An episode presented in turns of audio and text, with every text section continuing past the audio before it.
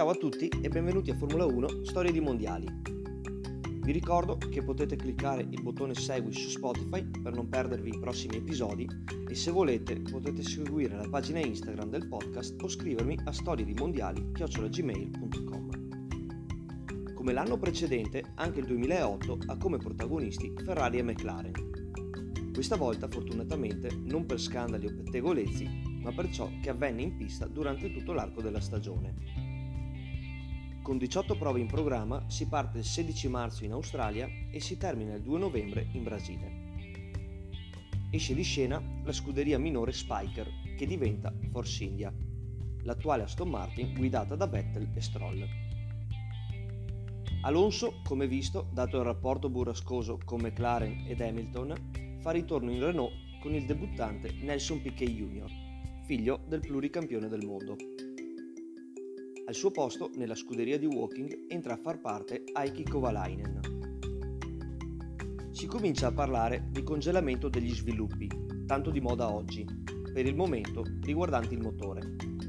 Ma soprattutto si comincia a parlare di limitazioni dei test, ridotti sempre di più fino a quasi eliminarli in questi ultimi anni. È sostanzialmente l'inizio di una Formula 1 sempre più complicata, fatta di limitazioni, procedure sempre più ristrette, sostituzioni di componenti sempre più controllate, gomme sempre più protagoniste, strategie e ingegneri ormai importanti tanto quanto i piloti, se non di più in alcune situazioni. Detto questo, scendiamo in pista. Kimi Raikkonen, neocampione del mondo, non riesce a trovare la costanza dell'anno precedente, alternando prove magistrali a gare sostanzialmente anonime protagonisti indiscussi del mondiale saranno il compagno di squadra in Ferrari, il brasiliano Felipe Massa e Lewis Hamilton, rimasto profondamente scottato dalla sconfitta subita nel 2007. L'inglese comunque a Melbourne parte bene con una vittoria, per poi lasciarne quattro ai ferraristi. Bahrain e Turchia con Massa, Malesia e Spagna con Raikkonen. Lewis torna vittorioso a Monaco, poi ancora a casa sua a Silverstone e in Germania. La stagione prosegue praticamente tra successi dell'inglese e del brasiliano, che per tutto l'anno restano attaccati nella classifica generale. Uno degli episodi chiave della stagione ebbe luogo a Singapore, primo Gran Premio in notturna e ottocentesimo nella storia. La gara venne vinta da Alonso, ma dopo aver aperto un'inchiesta si scoprì che la vittoria dello spagnolo venne favorita dal botto del compagno Piquet e successivo ingresso della safety car. Fin qui tutto normale, peccato che la Renault ordinò al pilota di andare a sbattere volontariamente per favorire Fernando.